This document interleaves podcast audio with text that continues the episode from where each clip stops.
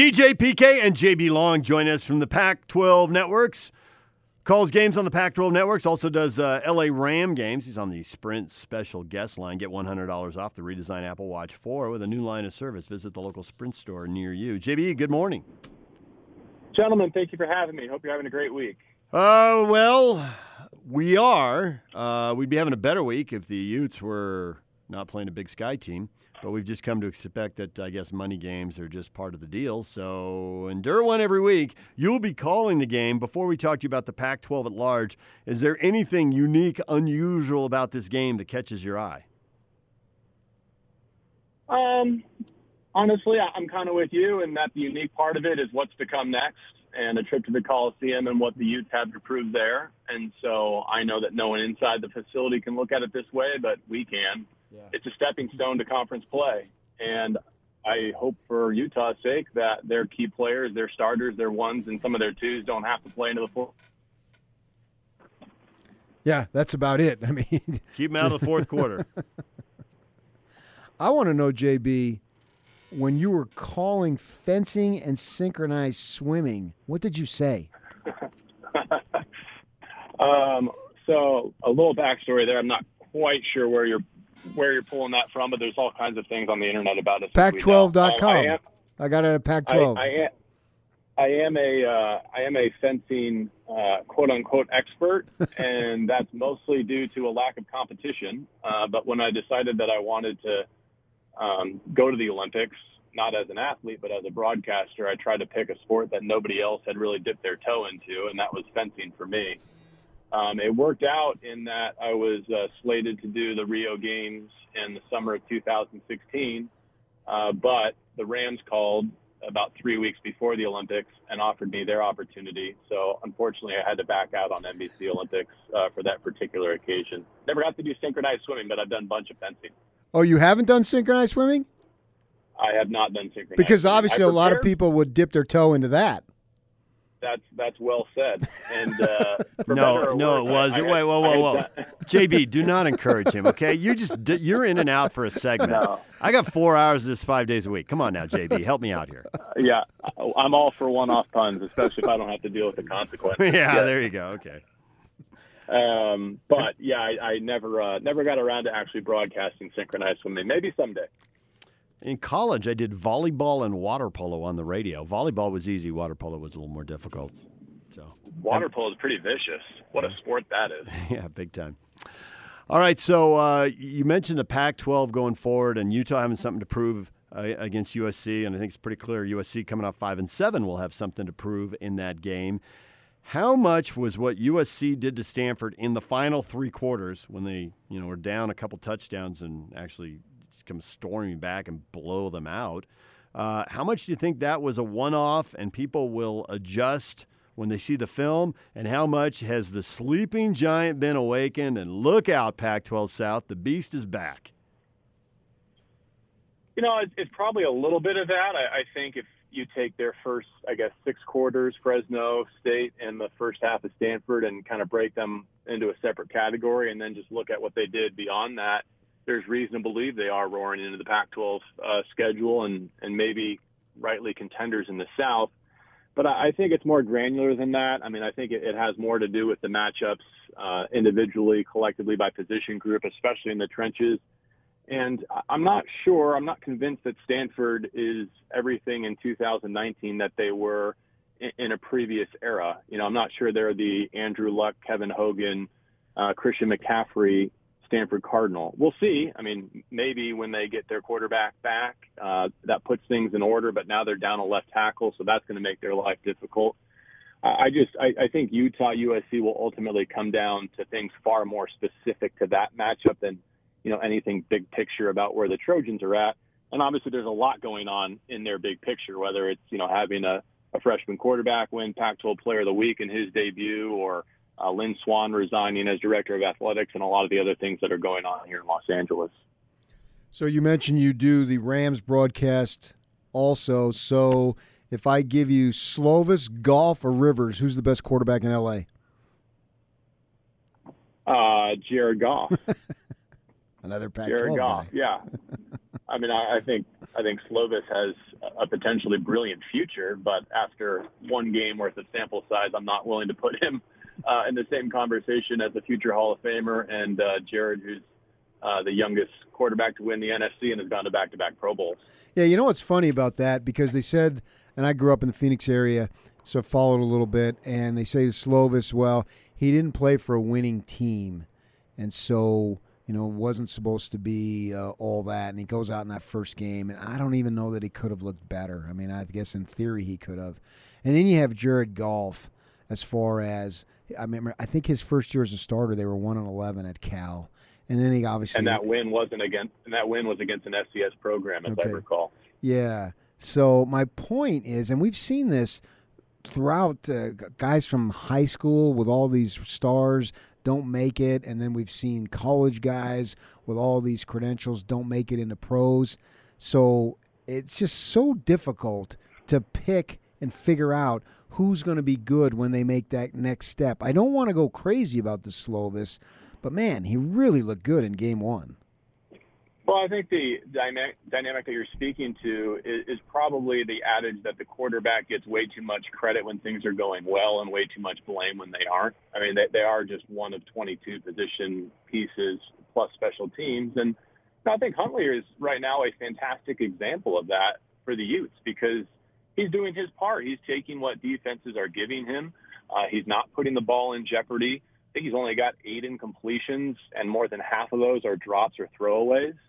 So, you know, is he right now your front runner for Pac twelve Player of the Year? Probably not. Is, is he a first-team all-conference quarterback? I'm not even sure he's there.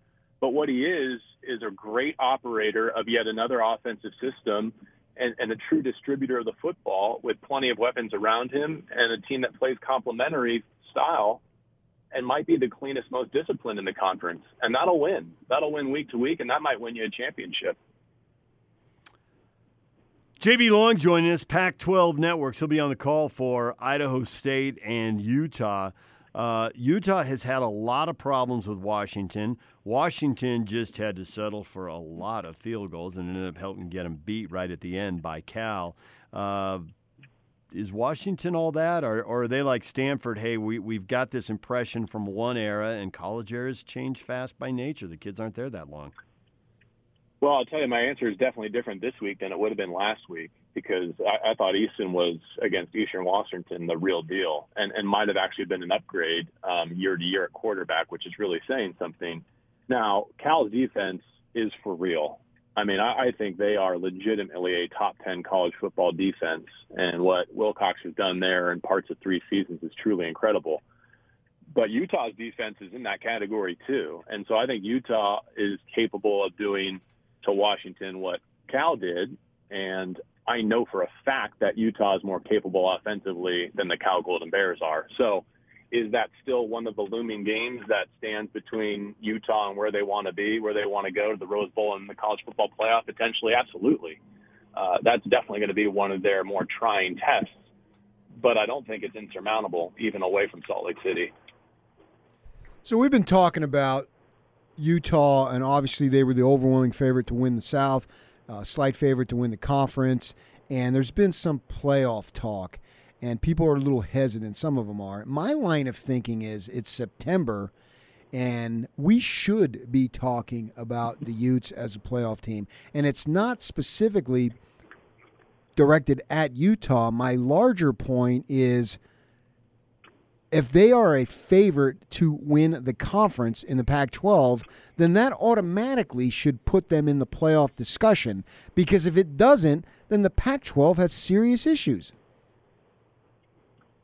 Yeah, I mean, I think you make a lot of fair points there. Uh, going on the road and winning in Provo to start, I think, uh, is one plank in kind of the platform that they're building. And certainly B Y U going to S E C country and winning there Uh, helps validate that victory as a, a marquee non-conference win. Now we'll see where B Y U goes from here, including this weekend. Um, but I, tough though it may be to root for a bitter rival, you definitely want B Y U to have a good season. Uh, and that's true of the Pac twelve in general. Uh, but to your, your overarching point, which is if a team wins the Pac twelve, should they be in the playoff conversation? Absolutely, especially when that includes a nine-game conference schedule and a championship game. And I, I think Utah is well positioned to navigate that. Their their schedule breaks their way, uh, already having one of those road games behind them uh, and only four in league ahead of them is advantageous.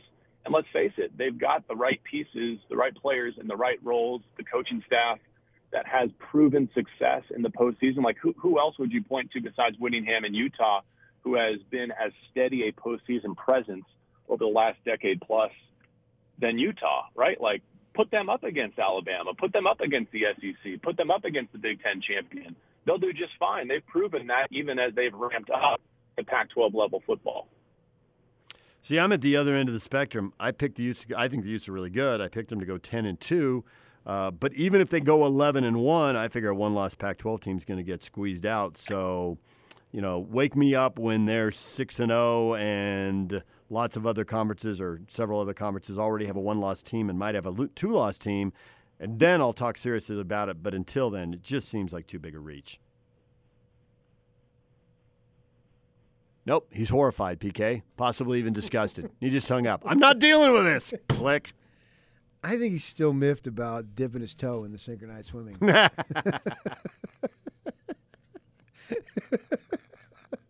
If I had said that, you would have just lit me up like a Christmas tree. When you said that, that was honestly the first thing that went through my mind. Like, synchronized swimming, you soccer people are so soft. Uh, well, no, he brought up dipping his toe in the fencing, and I saw synchronized swimming, and it just... It was, I know. I, I get all that. It was that. Too good. I get all that, but I know if I'd done it, the beating I would have been up for.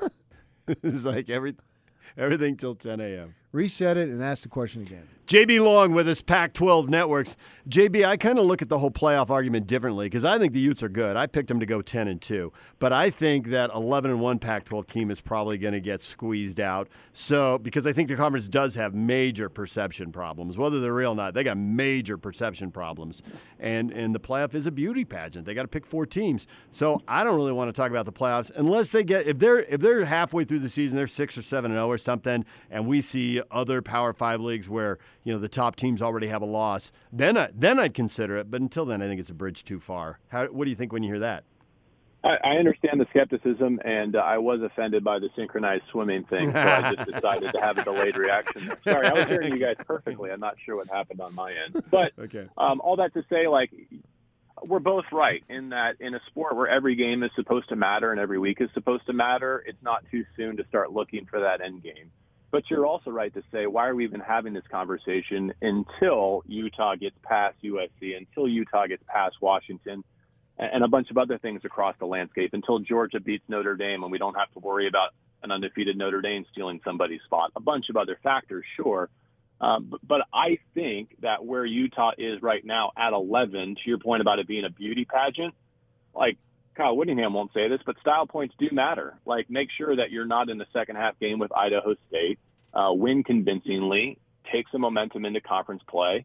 And, and I think even as a one-loss team, just to counter one point that you said, I, as long as it's the right loss and as long as they have a chance to avenge that loss at Levi's Stadium and win a Pac twelve championship there, I think that version of a one-loss Utah would warrant serious playoff contention.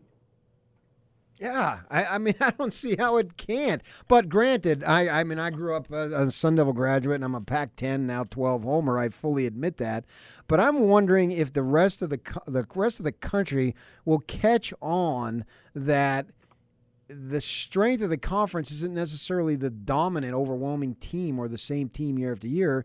It's way more about the opportunity to have some depth in this conference and to go to, say, Colorado. It doesn't look like they're all that this year, but with a senior quarterback and a phenomenal receiver, they might be able to beat you on a Saturday. Whereas you look at some of these other conferences and these teams at the bottom, they're not going to be able to beat you. I'm just wondering if that could ever get through, or just we're just knocking our heads against the wall on this.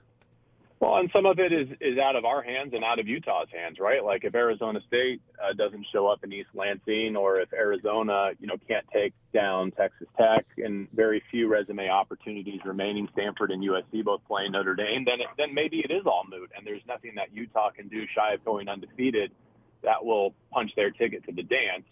Uh, I just think, you know, and, and maybe this is just my personal narrative or buying into uh, a local narrative, like having this coordinator back, this offense back, to come full circle from Utah's previous undefeated season, uh, knowing who they beat, where they beat them to wrap up that last unbeaten campaign. I, I don't know. I'm just I'm hopeful for the symmetry there and the bookend that that might make for a special story that takes Utah and the Pac twelve back into the conversation for national championships. J B, we appreciate a little time. Thanks for uh, talking uh, Pac twelve and synchronized sim- swimming with us. I appreciate it. Sorry for the uh, technical difficulty midstream there, but uh, okay. Thanks for hanging with me.